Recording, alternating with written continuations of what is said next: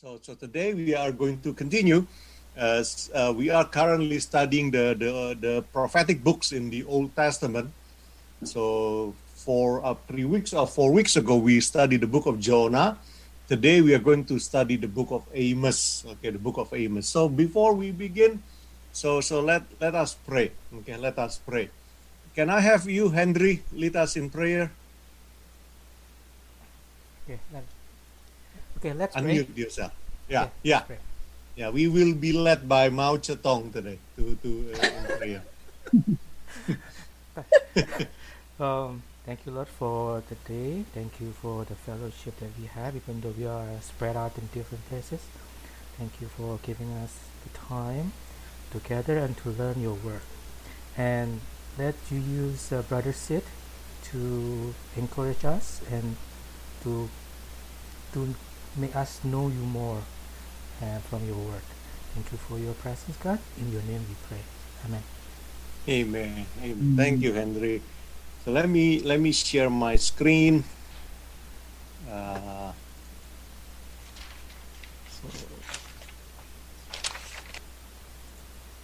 hope everybody can see my screen. Can everybody see my screen? Yes. Okay. Today we are going to learn the book of Amos. Okay, the book of Amos. For many people, the book of Amos is a pretty depressing book because it contains some of the harshest judgment from God to the kingdom of Israel.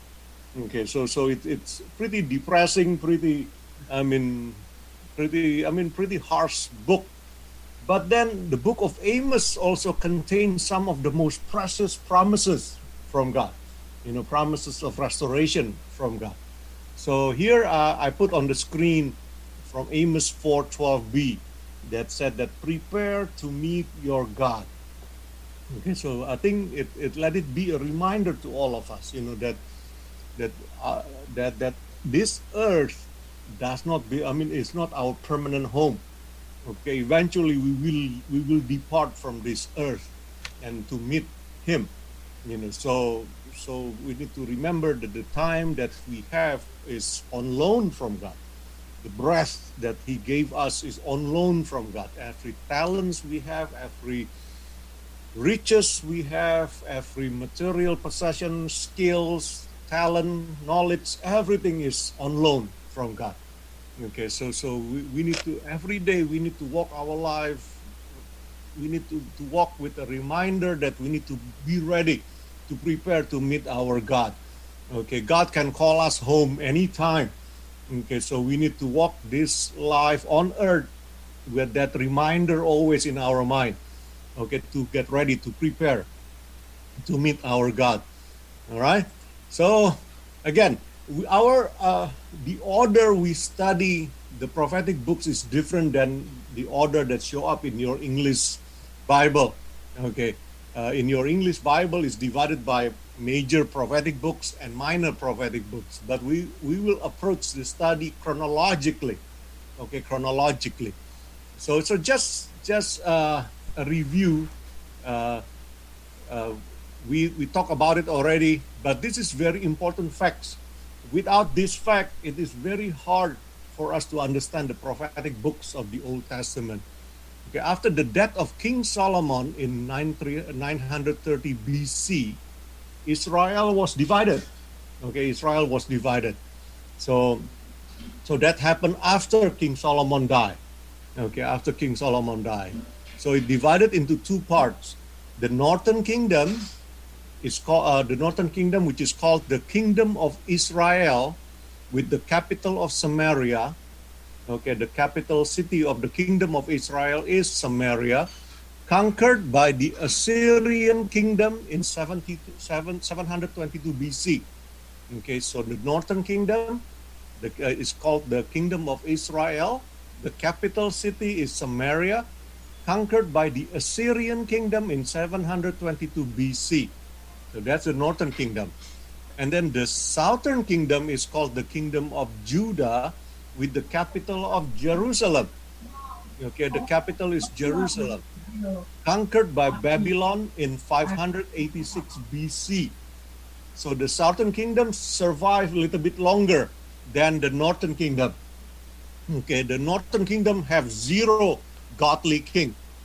The southern kingdom have a few godly kings. So that's why the southern kingdom, which or many times in the Bible it's called the kingdom of Judah, it survived a little bit longer because there are a few godly kings in the southern kingdom.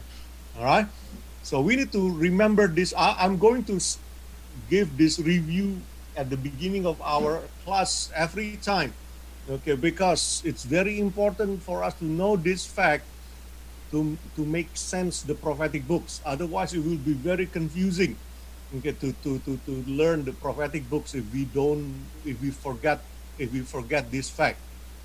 Now, what is the common theme throughout the prophetic books? Okay, the main theme of the prophetic books is judgment.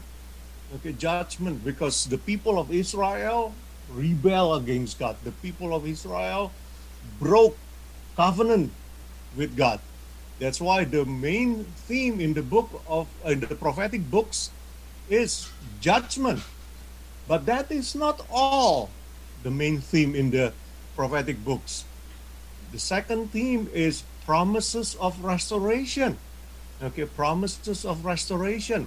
So that is the beauty of the prophetic books in the Old Testament. Yes, when we rebel against God, God will send us judgment. But the judgment is not the end. Okay, the judgment from God, the discipline from God is not the end. Okay, the judgment and the discipline is only temporary. Okay, eventually God gave us promise that He will restore us. Okay, He will restore us. So that is the glorious theme in the prophetic books of the Old Testament. Yes, God, sometimes when we rebel against Him, when we stubborn, when we stiff-necked, when we refuse to obey Him, yes, He might discipline us. He might send us to judgment. But those discipline, those judgments are temporary. Okay, God eventually will restore us. Okay, He will. He will restore us, and He will reconcile us back to Him. And that's the beauty of the prophetic books. Now, like what I said, we are going to approach our study of the prophetic books in a different order than the order that you have in your English Bible. Okay, in your English Bible, it's divided by major prophetic books and minor prophetic books. Okay, based on volume of the book. Okay, but we are going to approach the study chronologically. Okay, so we are going to approach our study based on the pre-Assyrian. Okay, the pre-Assyrian prophets. So prophets that are sent by God before the northern kingdom or the kingdom of Israel was conquered by the Assyrian army. Okay, so it will be the book of Jonah, which we already studied about 3 weeks ago. Henry has the podcast or the recordings, so I can give you the recordings of that teaching if you want to. If you want to listen to the book of Jonah. And then today we are going to learn the book of Amos, and then next week we are going to learn the book of Hosea. Beautiful book, okay, the book of Hosea. And then we are going to learn the book of Micah and Isaiah. Okay, these five books are what we call as the pre-Assyrian prophets, okay, because they are prophets that are sent by God before the northern kingdom or the kingdom of Israel were conquered by the Assyrian army. And then after that, we are going to learn the pre-Babylonian prophets, these are the prophets that were sent by God before the southern kingdom were conquered by the Babylonian army. Okay, which is the book of Nahum, Zephaniah, Habakkuk, Jeremiah, and Lamentations, and Ezekiel. Okay, hey, Brother Vincent. Hello. Yeah. I'd like to introduce you. Vincent, I think you remember John and Aneta, right? John and Aneta, who are they? I don't know. Oh, hi, stranger. Hi, Brother John. So John and Aneta join us tonight, and also Brother Paul from Vancouver, which is Henry's friend from Vancouver, also join us. Vancouver. Yeah. Hi, Brother Paul.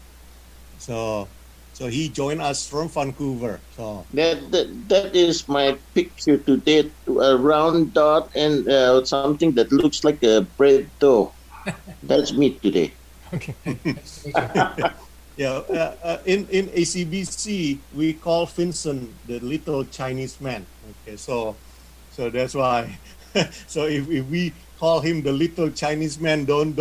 I mean, we refer to Vincent. Okay. Don't worry. We'll take offense. We'll bring him to the backyard later on. Okay. So again, the pre-Babylonian prophets are Nahum, Zephaniah, Habakkuk, Jeremiah, and Lamentations, and then the book of Ezekiel. And then after that, we will study the prophetic books that are written during the exile. Okay, during the exile, which is the book of Daniel. And then after that, we will study the book, what we call as post-exile prophets. Okay, which is the prophets that are sent by God after the Israelites were returned from the exile, which is the book of Obadiah, Haggai, Zechariah, Joel, and Malachi. Okay, so this is the order where we are going to approach, the study of the prophetic books. Okay, and today we will learn the book of Amos. Okay, the book of Amos. Again, the book of Amos, so many Christians don't like the book of Amos because it's pretty depressing. It contains some of the harshest judgments, but it also contains some of the most glorious promises, that God gave to his people and to us. So today we will learn the book of Amos. Okay, so Jonah and Amos served God as a prophet under Jeroboam II. Let me move this a bit. Okay, Jonah and Amos served God as prophets under King Jeroboam II. Okay. King Jeroboam II is a king of the northern kingdom, okay, king of the northern kingdom or the kingdom of Israel, okay, Jeroboam II. Okay, so you remember 3 weeks ago we learned the book of Jonah. The book of Jonah was sent as a prophet by God to serve God under King Jeroboam II, and Amos also served God as prophets under the same king, King Jeroboam II. All right? So, now, this is not the real picture of Jeroboam II, okay? I'm just use him as an example. So, Jeroboam II ruled the northern kingdom from 793 to 753 BC, okay, Jeroboam II. And so, first, God sent Jonah at the beginning of Jeroboam II's rule. Okay, so God sent Jonah at the beginning of Jeroboam the second rule, and then toward the end of King Jeroboam's second rule, God sent Amos. Okay, God sent Amos. So Amos live around 767 to 753 BC. Okay, so now King Jeroboam II is a very able army general and a very good political leader. Okay, so under the leadership of Jeroboam II, the northern kingdom or the kingdom of Israel were experiencing its golden years, very prospering. So under the rulership of Jeroboam II, Israel prospered. Okay, Israel prospered. They gained a lot of new territories, and the kingdom becoming wealthier under the rulership of Jeroboam II. But that's also the beginning. That's also causing problem to the kingdom of Israel. Okay, so the key word of the book of Amos. Okay, the key word is judgment of Israel. The key verses is Amos 3:1 and 2, and then Amos 8:11 to 12. Okay, Amos 3:1 to 2 is, hear this word that the Lord has spoken against you, O people of Israel, against the whole family that I brought you up out of the land of Egypt. You only have I known of all the families of the earth. Therefore, I will punish you for all your iniquities. So here God is telling Israel that I have chosen you. You are my chosen people. Okay, so it is an honor, but it is also a responsibility. So God chose them to represent him. So God chose Israel to represent him, to bring glory to him, not to embarrass him, not to insult him. Okay, so being a chosen people, God's chosen people, is an honor but also a responsibility. Okay, and then the next key verses is from Amos 8:11 to 12. It says, behold, the days are coming, declares the Lord God, when I will send a famine on the land, not a famine of bread, nor a thirst for water, but of hearing the words of the Lord. They shall wander from sea to sea and from north to east. They shall run to and fro to seek the word of the Lord, but they shall not find it. See, like what I said, under Jeroboam II, Israel was prospering. Okay, because King Jeroboam II is a very able, a very good military leader and a good politician. Okay, but unfortunately, the prosperity also leads them to be arrogant, okay, to commit rebellious acts toward God. That's why God said that I will send a famine on the land, not a famine of bread, nor a thirst for water, but of hearing the words of the Lord. Okay, so it is really, that's the tragedy, that's the danger of prosperity. When we prosper, it becoming harder for us to listen to the word of God. When we prosper, usually we become easier for us to become stubborn and to forget our God. Okay, so that's the danger of prosperity. Now, the danger of prosperity, it can lead us to a life of compromise, idol worships, and empty ritualism. Okay, empty ritualism, that's the danger of prosperity. There is nothing wrong about prosperity, but when we prosper, usually it's harder for us to listen to him. It's harder for us to live for him. Usually prosperity can lead us to a life of compromise or idol worships or empty ritualism. So we may still go to church, we may still sing hymns or sing song of worships, but we do it out of empty ritualism. Okay, so a couple of weeks ago during our Good Friday and Easter celebration at ACBC, at Arlington Chinese Bible Church, we are told that if we are able, the church encourage us to fast, to skip a meal, and to get ready to prepare us for Good Friday. See, for my son, it's so easy for him to skip a meal or two.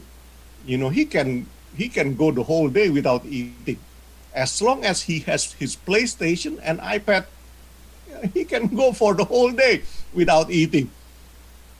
You know, so I talked to him, you know, I challenged him. You know, real fasting is about us sacrificing what really dear to us, what really close to our hearts. You know, but when we fast, we want to set those things aside, because we want to really focus on the one who really loves us to the uttermost. You know, we want to set aside what really dear to us in order to show Jesus that, hey, he is more precious than anything we have, than anything that we desire. Okay, so I challenge him. You know, why don't you spend the whole day without electronic? You know, without PlayStation. I mean, that's real fasting. You know, I mean, I know for him, when he heard that he need to skip a meal, he just easy, you know. But I told him, I know it's easy for him. I told him that I know it's easy for you, but why don't you try live a day without electronic, without PlayStation, without? And then he said okay, and he really struggled. He really struggled, and I told him that that's what fasting is all about. I mean, fasting, it has to be tough. It has to be a struggle because we want Jesus to know that he is so precious to us that we willingly set aside things that are so dear to us because we want to pursue him, because he is because we long for a deeper fellowship with him.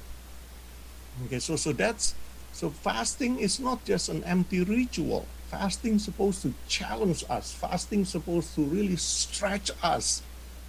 Okay, so that's the danger of prosperity. Prosperity can lead us to a life of compromise, idol worships, and empty ritualism. Now, in Amos 5:21-23, something, I mean, God told the kingdom of Israel something that really is scary. He said that I despise your feasts.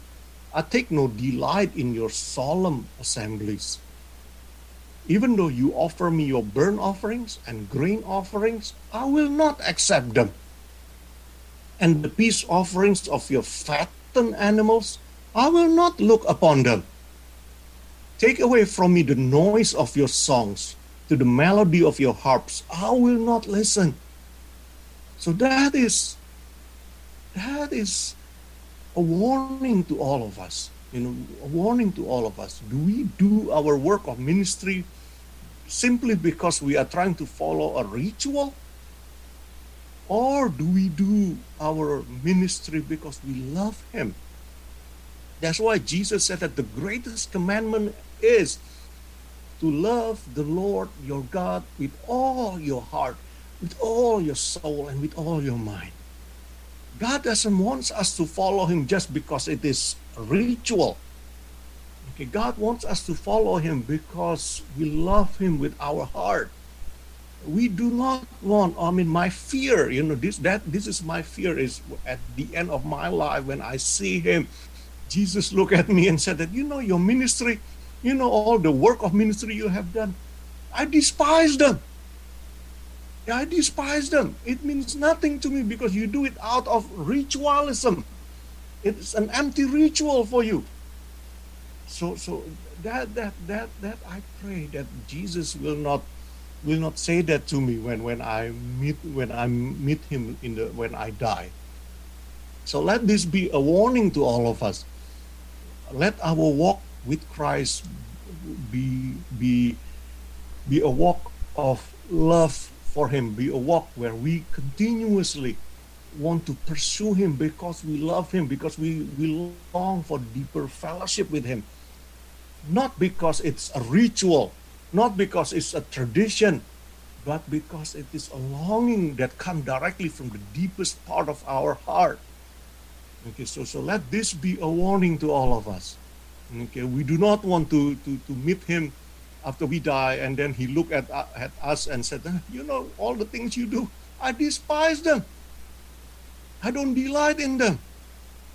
Okay, so I pray that let this verse, Amos 5:21-23, be verses that challenge us and motivate us to walk a genuine walk with Christ. Okay, not because it is ritual, not because it is tradition, but because it is a longing of our hearts. Okay, the book of Amos. Okay, the book of Amos. Again, remember what I said? Israel was divided after King Solomon. Israel was divided into two. The northern kingdom, the southern kingdom. The northern kingdom is called the kingdom of Israel. The southern kingdom is called the kingdom of Judah. Okay, kingdom of Judah. Now, the kingdom of Judah is where Jerusalem is. The kingdom of Israel, the capital is Samaria. And then the people in the northern Israel choose the city of Bethel to build their temple. Okay, to build their temple. And then they build a bull, a cow, and worship them. Okay, that's why God really, really angry with them. Okay, so when Amos was sent by God to the northern Israel, King Jeroboam II was the king. And like what I said, he is a very able leader, a very, able and a very, good king in terms of leadership is concerned and politics is concerned. Okay, so when he rules, Israel won new territory and generated wealth. But he also allowed idolatry and injustice. Okay, so that's why God sent Amos. Amos lived in the city of Tekoa. Now, Tekoa is in the southern kingdom, in Judah. Tekoa is right on the border. Okay, right on the border between Israel and Judah. Okay, so Tekoa is, right at the border. And God sent him to the northern Israel to rebuke Jeroboam II. And in the book of Amos, Amos delivers sermons, poems, and visions to warn and to rebuke Jeroboam II and to warn him that judgment is coming. Okay, judgment is coming. Now, in the first chapter of the book, it tells us a little bit about Amos, that he lived in Tekoa, in the border between Israel and Judah. Okay, so he lived in the southern kingdom, but God sent him to the northern kingdom to be a prophet to the northern kingdom. Okay, and then God delivered judgment not toward the northern kingdom, but God began by condemning Damascus of the nation of Aram, which is a farthest nation from Israel. Okay, so God began his judgment by first condemning Damascus, which is way far from the northern Israel. After God condemned Damascus in verse 3 and 5, then God condemned Gaza of the nation of Philistia. Okay, so Gaza is closer. Okay, closer to Israel. So, but God first start from Damascus. After that, He condemned Gaza. Then after that, God condemned Tyre. So God getting closer and closer geographically. Damascus is the farthest from Israel, and then Gaza is a little bit closer, and then Tyre is a little bit closer. And then in verse 11 to 12, God condemned the nation of Edom. Again, God getting closer. And then in 13 to 15, God condemned the nation of Ammon, or some people call it Ammon. Okay, so again, God getting closer again. Okay, and then in chapter Amos 2, 1 to 3, God condemned the nation of Moab. Again, God getting closer again. Okay, closer to Israel. And then in chapter 2, 4 to 5, God condemned the kingdom of Judah. So why God did that? Why did God do that? Why didn't He just directly go to Israel, to the kingdom of Israel, and condemn Israel right away? Why did He begin with Damascus, which is the farthest, and then getting closer and closer and closer and closer? So God basically condemned other kingdom, one by one, and even Judah, before he condemn Israel. I think God wants to remind all of us nature of human being. That we usually, when we encounter problem, we always blame it on others. It's always somebody else's fault. Okay, we become expert in finding fault of others. You know, whenever something happened, we always, that guy's fault, that guy's fault. I mean, we never, it's very hard for us to look at ourselves. Okay, so I think this is to let Israel know how selfish they are, how arrogant they are, that God actually his finger is directed toward Israel, but then God purposely condemned other nations first, because he wants Israel to know that, yeah, I know God is trying to tell Israel that I know who you are. You are so arrogant, you are so blind, you always think about other nations' fault, but you never think about your own fault. Okay, you never think about your own fault. So in the next verse, the next 10 verse, God condemned the kingdom of Israel. Okay, from 6 to 16. See, look at that. When he condemned Damascus, he spent 2 verses. When he condemned Gaza, he spent 2 verses. When he condemned Tyre, he spent 2 verses. When he condemned Edom, he spent 2 verses. When he condemned Ammon, he spent 2 verses. When he condemned Moab, he spent 2 verses. When he condemned Judah, he spent 2 verses. But when he condemned Israel, he spent 10 verses. So God is telling Israel, your sins is way more than the sins of the other kingdom. Okay, God's target is on them. God's finger is on them. Okay, God has more sins against them compared to other kingdom. Okay, compared to other kingdom. See, Jesus, so God is basically targeting on them. Okay, this Israel is God's real target. Okay, Israel is the one that God really targeting at. See, remember this one? Oh, Vincent, you have questions? Yes, sir. Amos. Mm-hmm. Where is he from? He is from Tekoa here, the southern kingdom. Okay. Yeah. Okay. Yeah. So he is from here, from the border between the southern kingdom and the northern kingdom. Okay. So. Okay. All right. Thank you. Thank you. So you remember Matthew 7:3, where Jesus said, "Why do you see the speck that is in your brother's eye, but do not notice the log in your eye?" Okay, you guys must be familiar with this verse. So basically, this is what God is saying to Israel, to the kingdom Israel. I mean, you are fully aware of other nations' fault, but you are blind to your own fault. Okay, you are fully aware of the speck in other kingdoms' eyes, but you are blind to the log that is in your own eye. Okay, so again, look at that. Only 2 verses for other nation, but for Israel, God spent 10 verses to condemn the northern Israel. Okay, so let this be a lesson and a warning to all of us. Okay, when things happen to us, please first look at us. Okay, let ask God to first to correct us, to inspect us before we point our fingers to other people.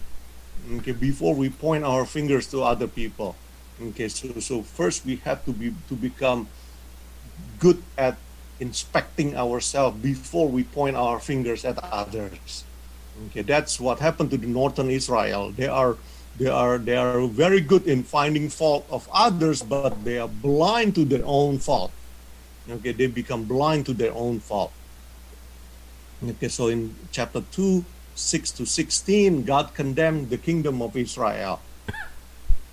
And then this is God's judgment God's accusation to Israel, to the kingdom of Israel. He said that the wealthy in Israel ignored and oppressed the poor and causing them to get deeper into debt. And then God also said that the wealthy in Israel sold the poor into slavery without any legal representations. And then another thing that God, telling them is that Israel, the debtors in Israel, seize the clothes of the poor and tax them with taxes that the poor could not afford. And then another thing, and this is really bad. He said that in Israel, father and son slept together with the same prostitute. This is really bad. Okay, usually we have instances where father alone slept with prostitute or son alone slept with prostitute. But in this case, we have father and son slept together with the same prostitute. So this is really bad. Okay, this is really, really bad. Okay, and then is that Israel has twisted the word of God to conform to their lifestyle and silence those who are against them. Okay, so Israel has twisted the word of God and to conform to their lifestyle and silence those who are against them. Okay, so I mean, you probably are aware of some preachers now here in America, in North America, who's doing exactly the same thing. Okay, they are twisting the word of God to conform to their lifestyle and silence those who are against them. Okay, silence those who are against them. Okay, so all these are the things that God has against Israel. Okay, these are the things that God has against Israel. Now, the book of Amos is actually favorite book of Martin Luther King. Okay, Dr. Martin Luther King. The book of Amos is showing talking about the issue of social injustice. Okay, social injustice. Okay, if you remember in John 17, 14 to 16, Jesus said, Jesus in his pray like this. Pray, I have given them here is the apostles, I have given them your word, and the world has hated them because they are not of the world, just as I am not of the world. I do not ask that you, the Father, take them out of the world, but that you keep them from the evil one.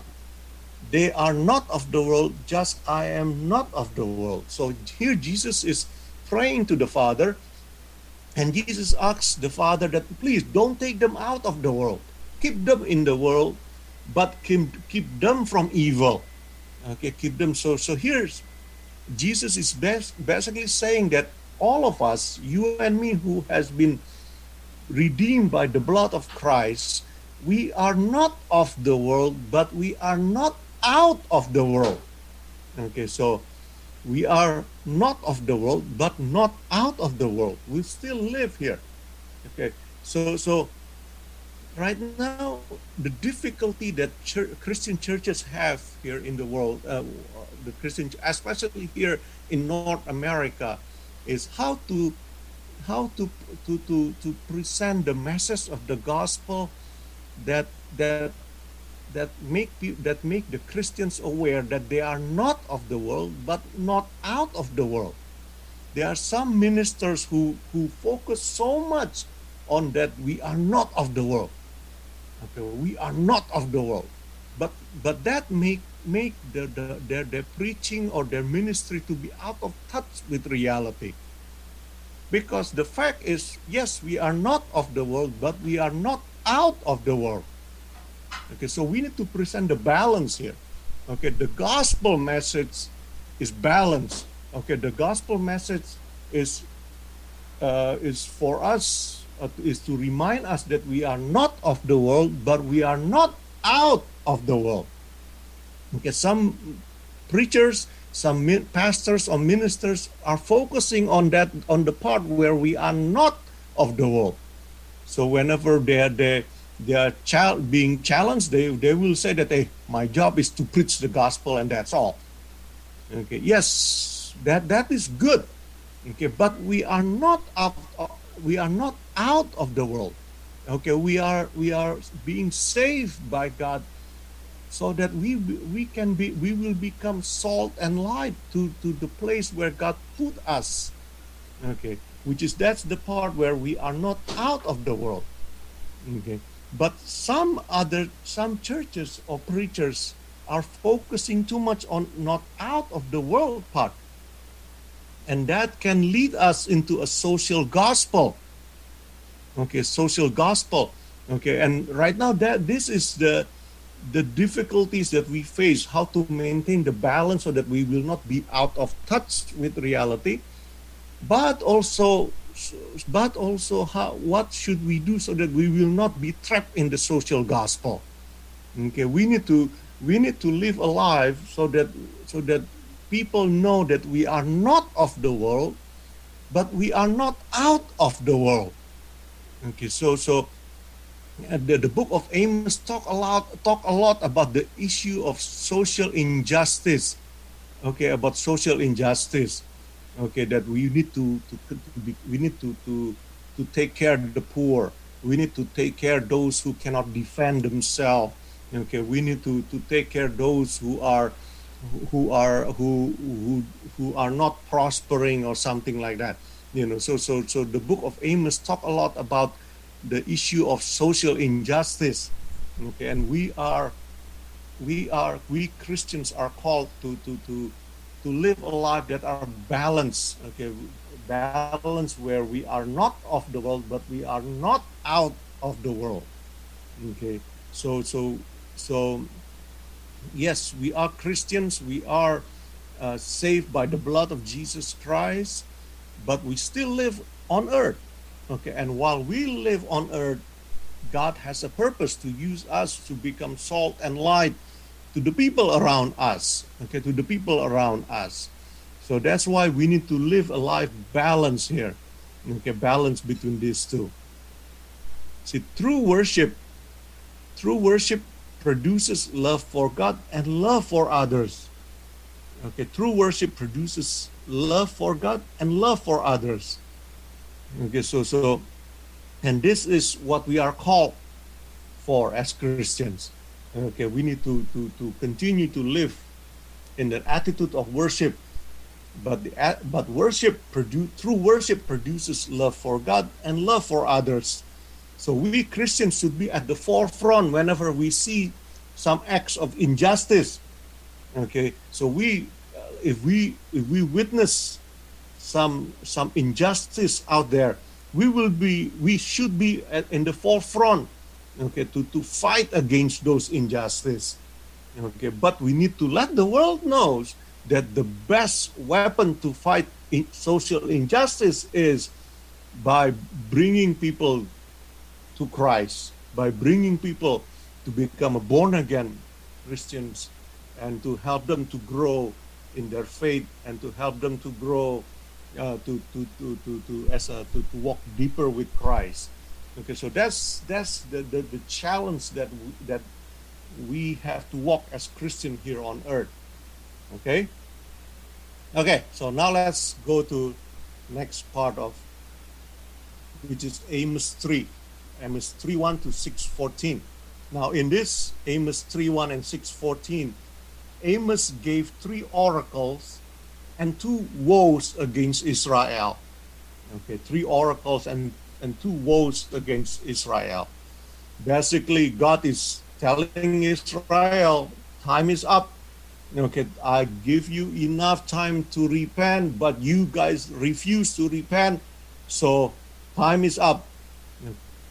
Okay, that's basically what God is saying to it, woes against Israel. The first oracle against Israel is chapter 3, verse 1 to 15, where God is basically telling Israel that, hey, I have chosen Israel to God had chosen Israel to represent him, but they failed him. So God invited the Philistine and the Egyptian cities to watch the destruction of Israel.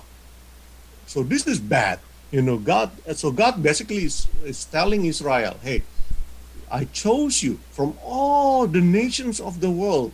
I chose you to represent me, but you fail me. So then as the consequence, God invited the Philistine and the Egyptian, which is Israel's main enemies. So God invited them to watch their destruction. Okay, to watch their destruction. Now, and then the second oracle is chapter Amos 4, 1 to 13.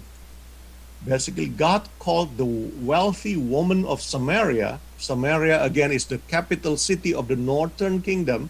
So God called the wealthy woman of Samaria as cows of Bashan.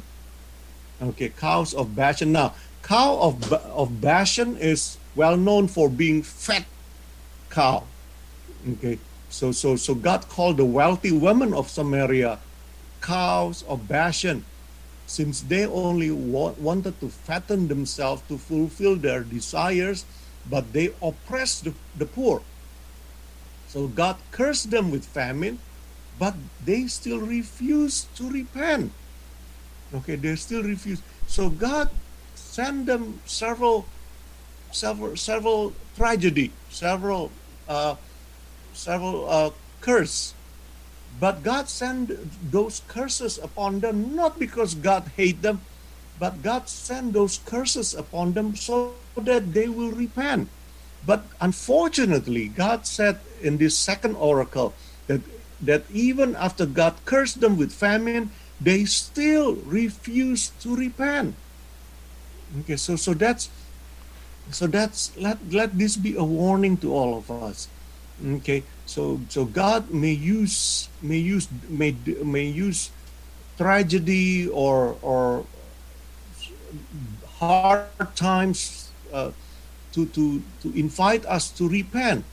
Okay, now I'm not saying that every hard time that we face means that God wants us to repent. No. Okay, but usually, when we are in the middle of a storm, when we face a storm, I mean, that's the best time for us to reflect whether is there something that God wants us to listen, or is it does God send the hard time my way because God wants to invite me to repent? Okay, so that's something for us to reflect and to remember, okay, as we walk through this life. And then the third oracle against Israel is from 5:1 to 5:17.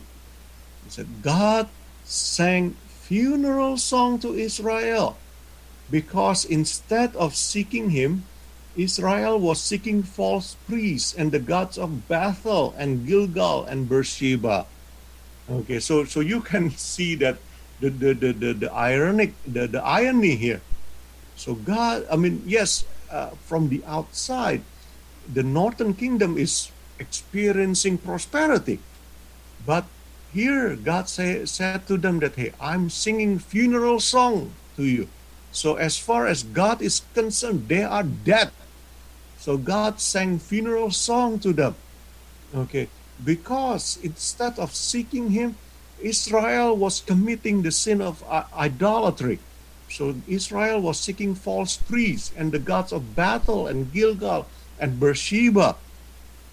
Okay, so let this be a warning to us. Let this be a lesson to all of us. You know, to continue to seek him. Okay, not to seek other gods. Okay, so. God wants us. Our God is a jealous God. Okay, our God is a jealous God. He loves us. He wants us to live for him. So he doesn't want us to have other gods beside him. Okay, in the third oracle against Israel, God sang a funeral song to Israel. Okay, because Israel is seeking other gods. Okay, Israel is seeking other gods instead of him. And then after that, God gave the first woe Okay, the first woe. So it's basically like God is kind of like telling Israel that, hey, I have this against you. Okay, this is my accusation toward you. So God now is standing like the persecutor.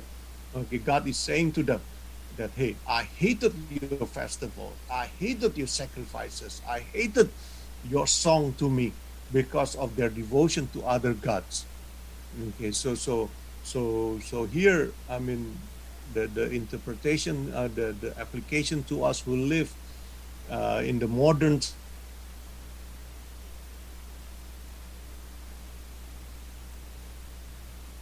do not put our business, do not put our riches, do not put our wealth or our talents above him.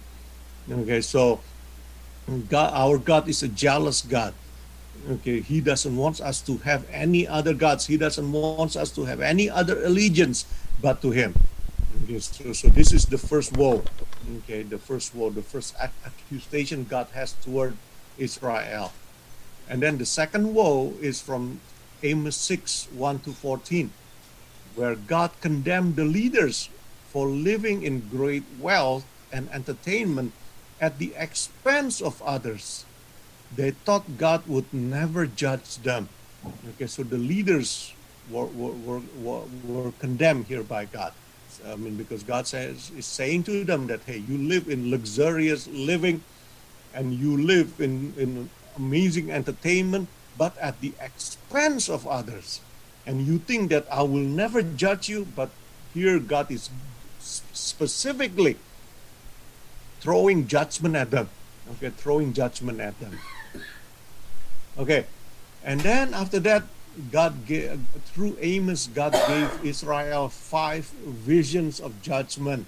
This is from Amos 7:1-9:10. So the first 3 visions from chapter 7, 1 to verse 1-9. First is God would send a swarm of locusts to devastate the fields of Israel. But Amos interceded and God relented. Okay, so God first said that I'm going to send a swarm of locusts to you guys. But then Amos interceded on behalf of Israel and God relented. The second vision, God said, I would send a consuming fire to consume Israel. But again, Amos interceded and God relented. Okay, and then God would, the third vision, God said, I would weaken Israel to bring grief to Israel. And this, starting this one, for some reason, Amos did not intercede. Okay, so this one, it will be carried out. Okay, it would be carried out. And then the fourth vision, Amos 8:1-14, God would ruin Israel and bring misery to Israel's celebration. God said there would be no safe hiding and place in Israel. And then the fifth vision, they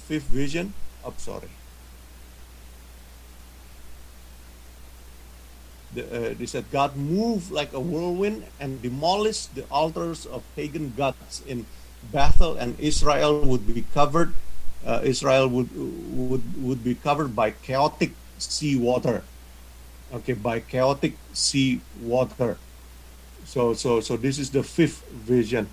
Now the Hebrew word that God used here is basically God is singing song of funeral, a funeral song. Okay, like someone who is lamenting for the death of his or her friend. Okay, so that's the Hebrew word behind all of this. Okay, so basically God is very sad that he has to do this. God doesn't want God doesn't want Israel to go through tough times. He loves Israel, but he knows he has to do this, because if he didn't do this, then the people of Israel would not repent. Okay, so that's why the Hebrew word behind this is God is singing a song of lament, a song of sadness, song of funeral. Okay, so but then God closes the book by giving them 5 promises of restoration. So again, this is the beauty of all the prophetic books. Okay, yes, the judgment is real, but the judgment is only temporary. Okay, God, I mean, yes, the judgment is real, the discipline is real, but eventually God will restore them. Okay, God will restore them. God will bring them back to him. Okay, the first promise is God would restore David's fallen shelter. Okay, David's fallen shelter. So God will not forget what he has promises to David. Okay, to David. Remember, we talked about the Davidic covenant, I think last year, that God promised David that David's descendant will always sit on the throne. Okay, so here God promised to Israel that God would restore David's fallen shelter. And then the second promise is the royal line of David would be returned to Israel. Okay, so and then God would rebuild the household of God's people in the promised land. Okay, God would rebuild the household of God's people in the promised land.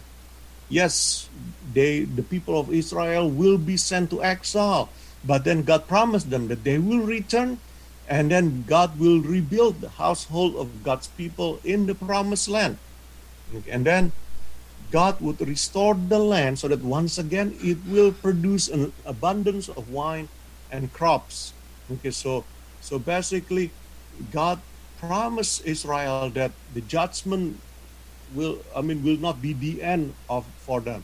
Okay, God still have planned to restore them. And then the promised land would not only be restored to what it was, but becoming even more than it had ever been. Okay. And again, as you all see, the 5 promises of restoration, all of these 5 promises eventually, ultimately, are fulfilled in the person of Jesus Christ. Okay, in the person of Jesus Christ. When God sent the Messiah, then that's a sign that God has restored David's fallen shelter. When Jesus Christ walked on this face of the earth, that's a sign that the royal line of David would be already returned to Israel. Okay, when Jesus is here walking in this earth, that's a sign that the household of God's people in the promised land has been rebuilt. Okay, so when Jesus Christ, when John the Baptist said that, "Behold, the Lamb of God who has taken away the sins of the world," that's a sign that God has restored the land so that once again it will produce an abundance of wine and crops. Okay, so here you will see that all 5 promises ultimately are fulfilled in the person of Jesus Christ. Okay, ultimately are fulfilled in the person of Jesus Christ. And that's pretty much the message of the book of Amos. Okay, pretty much the message of the book of Amos. Yes, the judgment is real. Okay, the judgment is real, the discipline is real, but the beauty is God also have promises. Okay, God also is showing to all of us that he is faithful even though we are faithless. Okay, he will fulfill his promises. So in the book of Amos, we learn that true worship of God always leads to justice, righteousness, and loving others. Okay, justice, righteousness, and loving others. Yeah, I remember John and Aneta many years ago when you still have the warehouse. I don't know what you call that one. For Thanksgiving, you guys cook free Thanksgiving meal for anybody who can come, who want to come, you know. So that's what a true worship, true worship to God is, you know. So I remember when I drove to South Lake with my wife, I saw the sign you put in front of your house, free Thanksgiving meal. So anybody can come and eat free Thanksgiving meal, at your house. So that's what a true worship, of God is. Okay, it leads to justice, righteousness, and loving others. Okay, so that's the message of Amos. Okay, that's something that we need to remember always, that God against empty ritual. Okay, it's not that God against prosperity, but we need to realize the danger of prosperity. Okay, prosperity can easily lead us to a life of compromise, idolatry, and empty ritualism. Okay, an empty ritualism. And I think that's what I have talked to several ministers from persecuted countries in the nations in the world. Okay, and they all told me that the quality of disciples, Christian disciples in those areas where Christianity is persecuted compared to the disciples of Jesus Christ here in North America are really different. Okay, very different. They said that the disciples in the persecuted lands are usually more mature, more disciplined. I mean, their love for God is just shining through. Okay, and compared to us who live in the comfort life of North America, usually we become more spoiled. You know, we become more slumber. You know, I watched a story. I saw a picture one time of some children who are Christian children who live in a small Christian village in Indonesia, and whenever they want to go to school, they literally has to cross rivers because the government refused to build bridges for them, because the government don't care about Christian village, you know. So these little children has to literally swim through rivers to go to school, you know. So see, here in America, for us, whenever we have a slow Wi-Fi, we see that as persecution already, you know.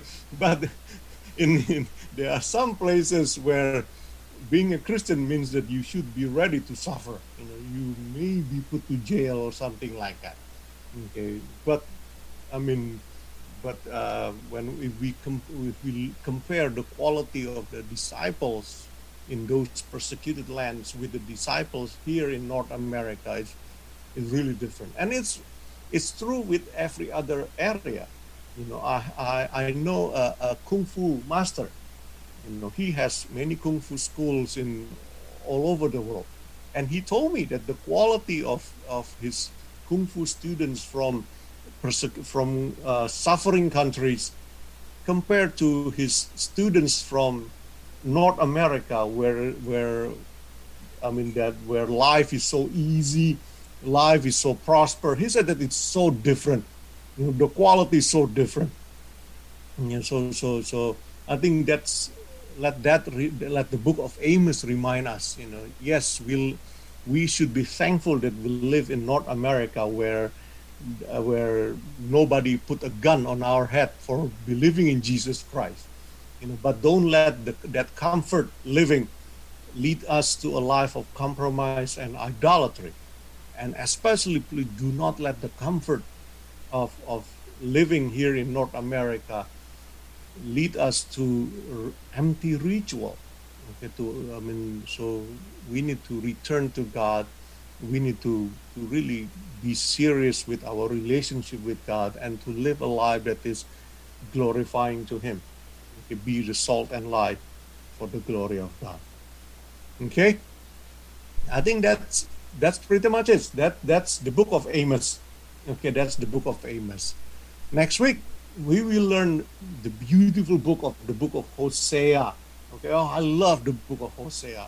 Beautiful book, a beautiful book. Okay, it's a book that really showed the love of God for His people. Okay, so next week we will study the book of Hosea. Okay, the book of Hosea. So that's it. Oh, we are a little bit over.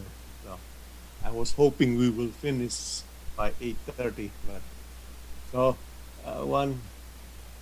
once again, thank you guys for joining. I mean, I'm really grateful for all of you, grateful that you guys spend time on Friday night. You know, for most people, Friday night is a time to eat or time to watch movie. And we have Vincent the dog here. So, so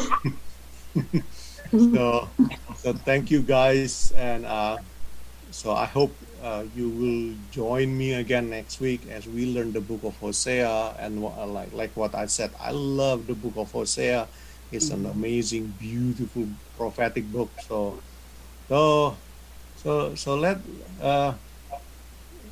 us pray, okay, so that we can begin our weekend, okay? Heavenly Father, we thank you, Lord. We thank you for everybody who joining me tonight.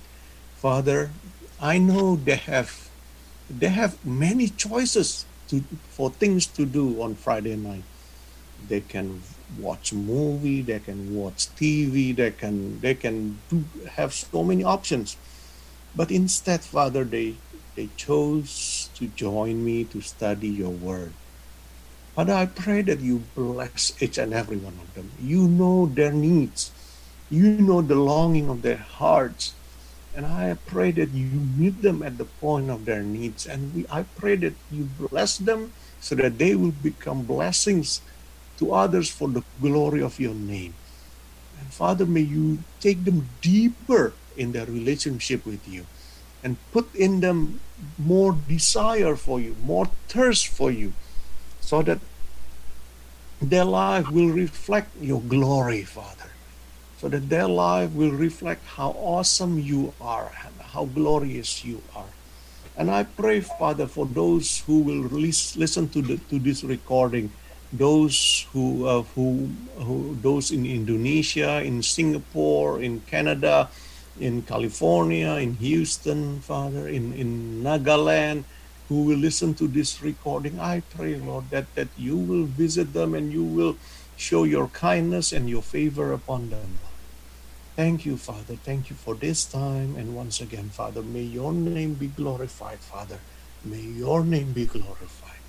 Thank you, Father. In the name of Jesus Christ, we pray. Amen. Amen. Amen. Amen. Thank you.